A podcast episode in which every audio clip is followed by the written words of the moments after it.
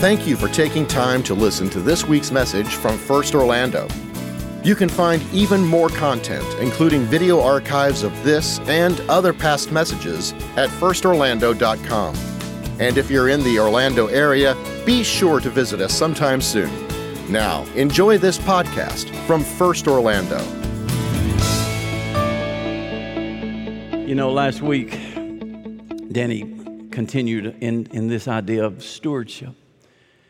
And we're still in the series for um, 1 Corinthians uh, chapter 4. And I want to talk to you a little bit about stewardship. And as a part of that, I, I want to share this with you. Many of you have read ahead. That's what I always do when I go and I'm hearing somebody preach. I, um, and if it's a passage I'm not as familiar with, I'll read it, but I'll read past it. Any of y'all do that just to see what's coming after it? You know, I, if you've read chapter 5, it gets really interesting. The church in Corinth had a myth. Now, here's what I want you to know chapters 5, 6, 7, and 8 are very, very challenging to the church. Man, it's something we need desperately today. But we're going to provide special programming for your children because these chapters have things in them. I try to be careful with what I say. I don't always achieve that. And I get a lot of uh, emails from parents say, uh, My child asked me on the way home. I don't want to have that conversation. It's very difficult stuff. It's sexual in nature, a lot of it. A lot of it is relational. But let me tell you why it's so important. If you as a parent feel like, no, I, I want my kids in there, that's great. But don't write me and say, hey, well, wait a minute. You talked about this. I'm going to read this just like it is. And we're going to get honest and we're going to get real and authentic with God's word. Now, I got a job as a pastor, my first church. I thought I had landed in this beautiful, perfect bubble. I mean, there were only 21 people there that day. How can this church be messed up? There's 21 people. It was a nightmare. I loved them, and I cried like a baby the day I left them three years later when Rachel and I moved on to Fort Worth, the seminary.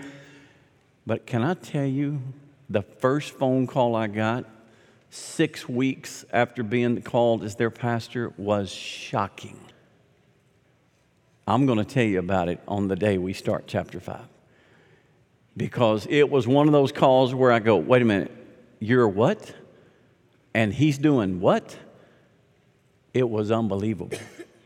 It opened my eyes to the fact the church is made up of sinners saved by grace. And sometimes our sins will find us even in this place. And so, how beautiful a testimony is it that the grace of God could take a bunch of messed up people and He could put them together and call them a church and bring glory to His name in this, in this world? I just think He's an awesome God. One more time, can we give Him praise for that? So, just remember the week after Easter, next week we got a great guest. I'm telling you, if you've ever read the book Boundaries, incredible book. Uh, it is so good. Necessary endings, I mean, there's others. He's going to be speaking next weekend, and he's going to be talking about trust, which I think there's been an erosion of trust in our culture. I'll be quite honest. I hear the news, I don't trust anybody. I read an article, I don't trust it. I find myself leaning that way. I don't want to be that way, but I've just kind of been burned enough. He's going to talk about trust and how important it is to relationships. After that is Palm Sunday we're going to look at Palm Sunday through the eyes of a blind man, Bartimaeus. He was there, I believe, Palm Sunday. He saw more than those who had never been blind saw. And then the following week, of course, is Easter, that great celebration. So we've got some wonderful weekends coming. I just want to give you a heads up and know that this, this passage is coming. We're going to be prepared for it. Now, Danny laid out this idea of stewardship that we all are to be faithful stewards. Okay, let me just make that as simple as I know how. It's not as much about what you have, it's what you do with it. Okay? So, we're not going to be judged one day or evaluated one day on the basis I had a lot of stuff or I didn't have much. I had a bunch of toys or I didn't have any toys. No, no, the question is, what are you doing with it? And every one of us will face that question. The second thing, everything we have anyway belongs to God. Am I right? I mean, everything we have. God is the one that gave us breath today. He's the one that helped me and, and is getting me through with all the allergy stuff. I mean, God is the giver of every good thing. The only thing He didn't do is fruitcake, but that's another season. It's just, we have to recognize all we have is God and from God. Third thing, what you have will not last. You realize that car you love so much, not gonna last. I mean, I drive a truck, I love trucks. I like my truck. I'm driving a Ram right now, and I hadn't driven one in a long time, but I really like it. And this morning, I came that close to bye bye, Ram. I'm looking for another one. Seriously, our stuff isn't going to last. Houses we build, bank accounts, all that stuff, the scripture says it's all going to go. The only thing that lasts is what you do with that stuff. Because if you touch a life for Jesus, that lasts forever. And then the last thing is one day we're going to have to give an account for the stuff. One day we're going to have to give an account. I used to build houses. And whenever the foreman, he was actually the general contractor, the owner of the company, he'd leave me in charge of the framers. And I'll never forget the day we were framing a house, and you can either put studs, we were all, all wood back then, we used wood you can put them on 18 inch centers or you can put them on a foot centers. Foot centers cost you a lot of money. 24 inch centers save a lot of money. 18 was kind of the preferred. So I remember one day we're building this house and we had framed the entire house, a house of about three to 4,000 square feet, if I remember right. He drives up. He looks at that, that, those framed walls I see him kind of doing this. And then the moment came. He took his tape measure and he walked over one of the walls and he measured. And he turned around and said, What did I tell you? I, you told me to put them on 18 inch centers. No, I didn't. They wanted they wanted 24 inch centers to save money. I said, Well, it cost us a few extra boards. he said, No. Tear it all out. I'm like, What? I have to redo everything we did all day? Yeah. Can I tell you one day I'm going to stand before him? And I know I'm going to hear him say, What, what did I tell you to do? I just want to know that I did it. So, for every one of us, look at this verse. We've already been over chapter 3 of 1 Corinthians, but look what he said. Each one's work will become manifest, for the day will disclose it, because it will be revealed by fire. And the fire will test what sort of work each one has done. What that verse is saying that every one of us will stand before the giver of everything we have, and we will have to give an account for what we did with it. Now, people get hung up. Well, is that fire? Is that really, is it a literal fire? Is it going to burn everything up? Or is that just kind of a way of saying it's going I really wouldn't worry about that question. The question I know the answer to is we will stand before Him and give an account for everything we've done. And so, stewardship is just recognizing that and saying, I want to be faithful. And I want to talk about one of the things you have that everybody has. We don't all have the same stuff. We don't all have a lot of stuff. We don't all have resources that we can give, and though we would want to give, here's what we all have you have your life. You have your life. What are you doing to help another person? What are you doing to invest in somebody else? We have relationships. Are you using your relationships to move somebody closer and toward Jesus? Or is it just relationships don't really matter? Paul says they matter. So he wants to tell us you got a lot of guides, but you need fathers. And let's find out what that means. If you've got your Bible, go to 1 Corinthians chapter 4. We're going to be down starting about verse 14. The reason this matters so much to me, let me say it this way I've always had this concern that as a church we would be a mile wide and an inch deep. What that means is we would gather a lot of people. We'd have a lot of people, and we could say, Man, we had so many today. And by all accounts and by all measurements, we are a mega church. But is that what the mission of the church is? Is it just to see how many people can show up and we count them? Or is there a call to do something with them? Is there a call to take this place and re- make it a place where relationships grow us to be more like Jesus? So for me, I, I just think that's the calling. That's what I want more than anything else. And I've got a confession that I'm going to make in just a few moments. Because if there was something I wish I could do over, I'll tell you what that is. But I know now. Richard Foster, the writer, author of Celebration of Discipline, said, Superficiality is the curse of this age. I don't want you to point to anybody, I don't want you to raise your hand.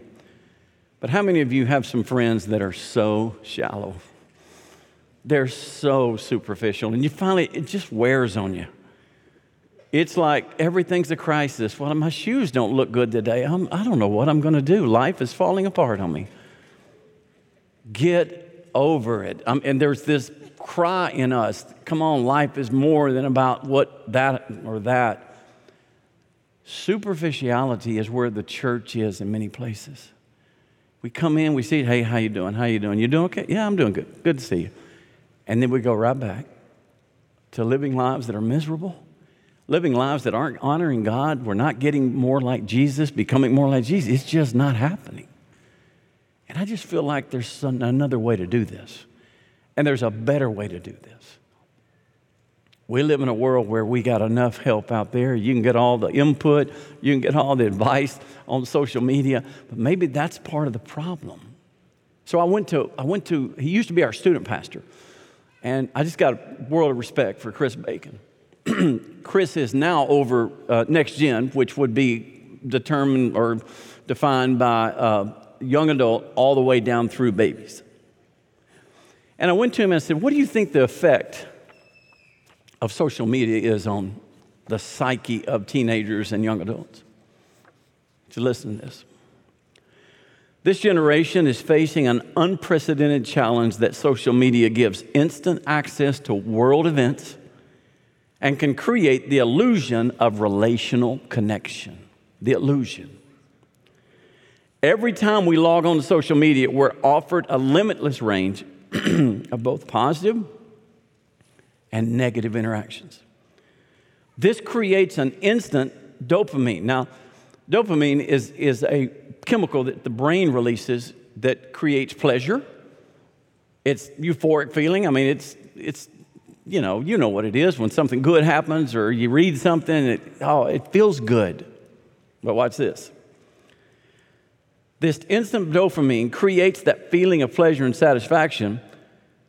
There are dopamine spikes, but they're without the guardrails of safety, comfort, and care of relational connection. And it can, rele- it can lead to a reliance, an addiction, I would say, on spikes which are not sustainable.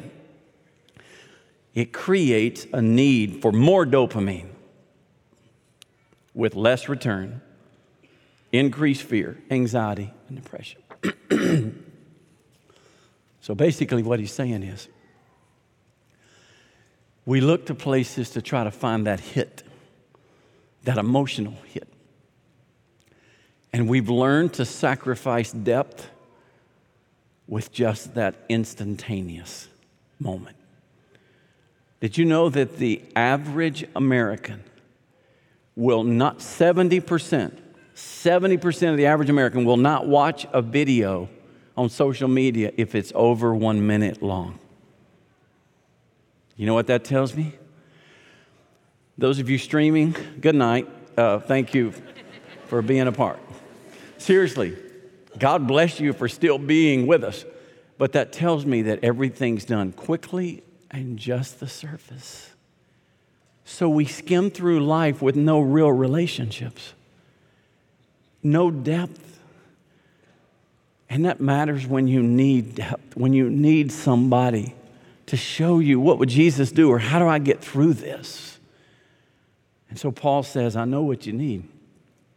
You need more fathers. So read with me if you've got your Bible open. I'm reading 1 Corinthians 4, verse 14. I do not write these things to make you ashamed, but to admonish you as my beloved children. For though you have countless guides in Christ, you do not have many fathers. For I became your father in Christ Jesus through the gospel.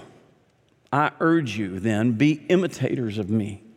That is why I sent you Timothy, my beloved and faithful child in the Lord, to remind you of my way, my ways in Christ. As I teach them everywhere, in every church. Some are arrogant, as though I weren't coming to you. But I will come to you soon, if the Lord wills. And I'll find out not the talk of these arrogant people, but their power. For the kingdom of God does not consist in talk, but in power. What do you want me to come? How do you want me to come? Shall I come to you with a rod or with love and a spirit of gentleness? May the Lord add his blessing to that word. I love this. I've taught this all my life. I've known about it all my life. Let me have some water. but I don't know that I've ever really stopped and said, okay, Lord, what, what can we learn from that church? What can we learn from what Paul's saying? Well, I know one of the things we ought to learn is there's a bunch of guides out there. He says you have multitude. In fact, the word he uses could be thousands of guides. Now, guides aren't all bad, but guides' primary focus is information. They, they, they teach you stuff, but they don't have a relationship with you. I mean, for example, you, you take TikTok. Let's just use TikTok as a platform. We checked, and the number of Bible teachers and preachers that you have access to, with one touch on your phone, 1,790. You need any more gods? They're everywhere. But he said, You don't have fathers. You got a lot of people telling you how to live your life, telling you what to do, telling, giving you information and all of that, but nobody is really investing in you and knows you. And so Paul says, I, am your father. So if, if I could say it this way, a guide talks more about the words of Jesus. Okay, words of Jesus. But a father, and I'm going to use the word coach because that's, that's kind of the environment I grew up in. I, my coaches were, were like a father to me, and they poured into me and they invested in me, not just on the court or on the field. They, they really cared for me, and we got guys and girls here today that understand that. Some of you that if you were in the band, band directors become that same thing. Any, a teacher can be that. So I don't use fathers like a masculine a uh, gender kind of thing because Paul even calls himself later in Thessalonians, he calls himself like a nursing mother. So it's, it's not just a guy thing, it is a coach or life counsel kind of thing. It's just somebody that cares for you. And they want to take you closer to Jesus. They want to help you learn how to live more like Jesus. And Paul says, that's what we need. And so he announces, he said, I'm your father. Y'all ever remember that line in a movie? I am your father. I can't sound like Darth Vader this morning, but I am your father. Well, here's the Christian version of that. It was a meme that came out later. I like the ending. Well, first of all, through God, all things are possible, so jot that down. well, let me tell you, all things are possible. You can be a coach. You can make a difference and leave behind an incredible legacy. You can stand before Him one day and go, I used what you gave me. I used every day and I used my life to help somebody become closer to you. You can do that. And the goal of a father or a coach is transformation, or let me put this way the ways of Jesus. The guide, words of Jesus, facts, information. But a coach, transformation. He, he wants or she wants you to be able to live more like Jesus. So I think there is a need in this church for a lot more coaches. Some of you are doing it. And you don't even know what you're, I mean, you, you don't technically understand what you're doing, but you're doing it. And, and I want to commend you. But there's others of you that can do it. And then there's a group in this church, even this morning, that are learners, and you wish you had somebody doing that for you. You wish you just had the benefit of somebody helping you understand the ways of Jesus and help you understand how to become more like Christ. So, so we really do have both groups. I want to talk to the coaches for a minute. You don't have to be ordained. You don't have to have been the seminary. You don't have to do this, that. You don't have to have this gift, that. We always want to say, well, but I don't have what it takes. Yes, you do. Do you know Jesus? Do you love Jesus? Well, then you can help somebody else to love him too. You can do it. I'm not the only one. The pastors are not the only ones to do it. And listen, if we're up living it according to the pastors, I mean, you realize pastors are paid to be good. Y'all realize that? And the rest of people here are good for nothing. So it, it, that's the way it works. Just kidding. That's an old, old joke. We don't want hired gun mentality where, oh, the pastors are the ones supposed to be doing the coaching. No. There will be people stand on this platform that speak incredible truth. We heard one last week, Danny did. You'll hear others. I am not the only one who can stand here and do that. I'm not the only one who can pour into your life. There are people all around us that can do it.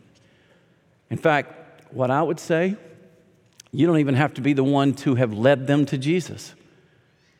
Paul, I don't think he led all the Corinthians to Christ. Now, he did a lot because he came with the gospel. He calls Timothy his son, and you know who led Timothy to Christ? You know who had the greatest influence in Timothy? His mother and grandmother, named Lois and Eunice. So it doesn't mean you have to lead them to Christ before you. That's great if you do, that's awesome. You can be a coach. And we're going to give you a very simple and practical way to do it. In fact, let me suggest this start at home. Start at home. Listen, parents, you, you have children. Don't ever quit trying to be a coach for those children. Don't ever quit trying to help them become more like Jesus. Now, it's a mutual thing, and we're all growing and learning together. I mean, my daughter brings me this this morning, and bless her, it's helping. I don't know what it is, but it's helping, okay?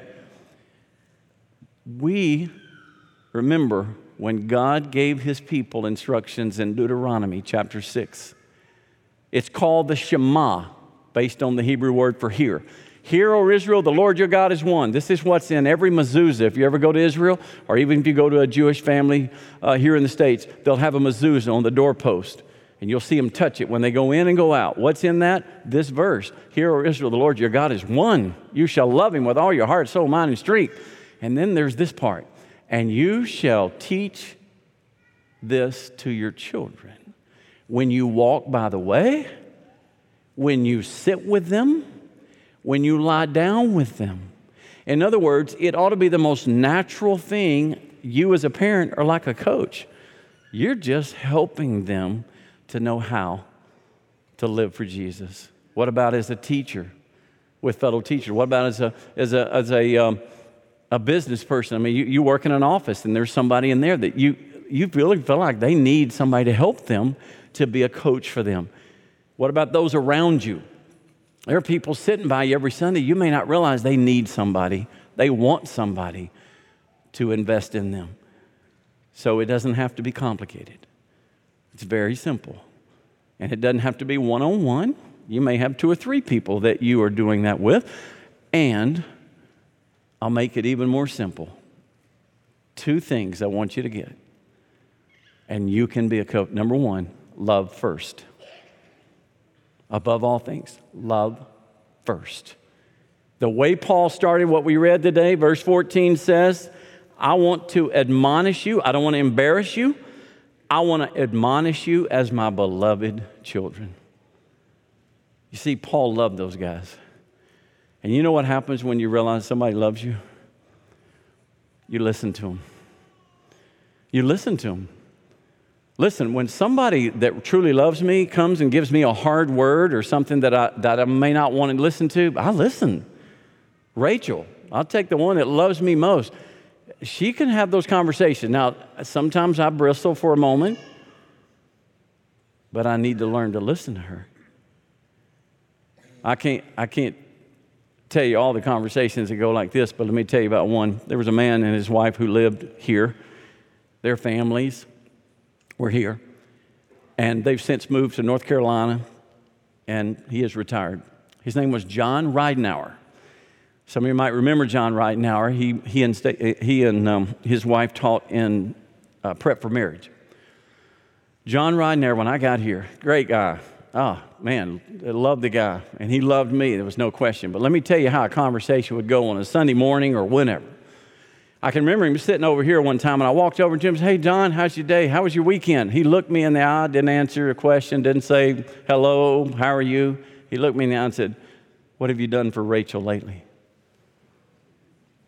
I said, Hey, John, well, it's good to see you too, man. I'm glad you're here. He goes, What have you done for Rachel? Have you taken her anywhere? Have y'all gone out to eat? Have you told her you love her? That was the conversation every time. But you know what? I listened and I appreciated him so much. You know why? Because he loved me. Some dude on the street walked up and said, Hey, what have you done for your wife? I'm like, Wait, dude, that's not your business. Let's just move on. Seriously, love opens doors and it allows people. I had a dear friend once who was a smart guy, businessman, had all kind of businesses. And he was the chairman of the finance committee. Not in this church, it was another church. And I was in a finance committee meeting. I shouldn't have been in the meeting to begin with, but anyway, I was in there, you know, and I was sharing my wisdom. After the meeting, he said, Can we talk? I said, Sure. we were out in the hallway. He goes, Hey, let's make a deal. I said, What's that deal? He said, you worry about the preaching, I'll take care of the finances. I said, What do you mean? He said, We don't need your uh, in the finances. And I said, That sounds like a good deal to me. That's great. It worked. Now, look, the reason I let him speak to me and say that to me, and I heard it the way I did, he loved me. You need that in your life. and you need to be that when it is required. So, love first, above all. Number two, live worthy. Live worthy. Did you know people follow what you do quicker than what you say? Can I just tell you something about a funeral yesterday that I was part of, a man that I loved? He would sit right up there. His name was Rob Hurd. He and June had two children. They were long-time members here. I heard yesterday for the first time, I never heard this. When they married and started having children, he drank all the time. And he quit cold turkey. No alcohol. And somebody asked him one day, How'd you do that? He said, I did it when I realized that my kids would follow what I did a lot quicker than they'd follow what I said. And I didn't want to be asking them to do something that I wasn't willing to do myself. Man, that just hit me. When we live and give them a that's why Paul said, imitate me. I'll show you the ways of Christ by the way I live. This wasn't an arrogant statement, it's a practical statement. I'm going to live the best I can so that you can follow. So, what I would say to you is That's the greatest part of this. Coaches don't have to worry about, are we, we teaching lessons? Do I have to know a bunch of scripture and memorize it? No. You need to show them how to live for Jesus. Howard Hendricks once said, You teach what you know, but you reproduce what you are. And that's where it happens. So for me, I just feel like that we can do that. I know in my life, I was called to a church one time.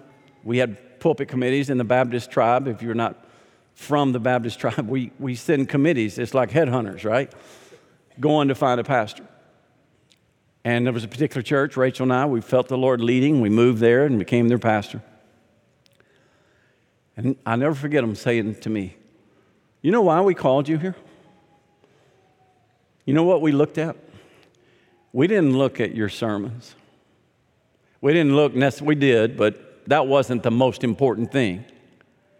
The most important thing was how you treated your wife.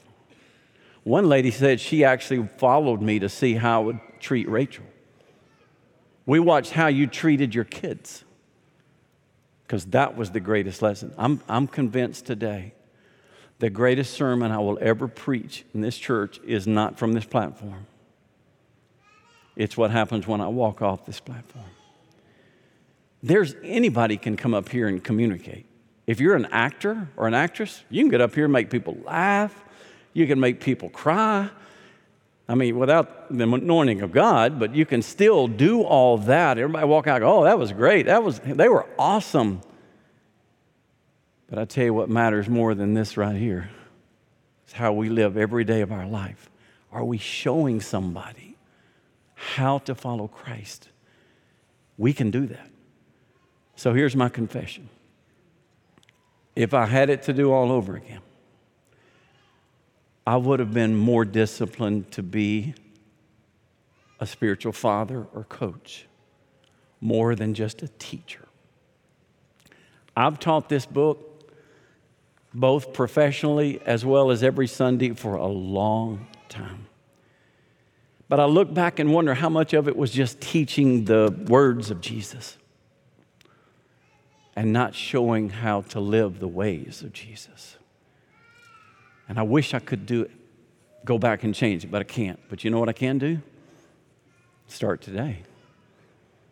And I'm just telling you, for us here at First Orlando, we're not only going to be guides, we're going to be coaches. And we're going to create something here that's not a mile wide and an inch deep. It is rooted in the love of Jesus in relationships where we're helping one another be like Christ. Can we affirm that and just give the Lord praise? That's our desire more than anything else. So, what's the next step? How do we do that? What should I do? You're sitting there, okay, what should I do? I'd like to be a coach, or I really would like a coach. David Lovelace is coming up. David and I have talked about this. This is an area where David is really been so helpful to me, and he's done some great work. So I want him to, to tell you here's what we're going to do, and here's what a next step for you today could be. All right, David? And by the way, God, thank you for getting me through with my throat and my voice. Amen. Thank you, David.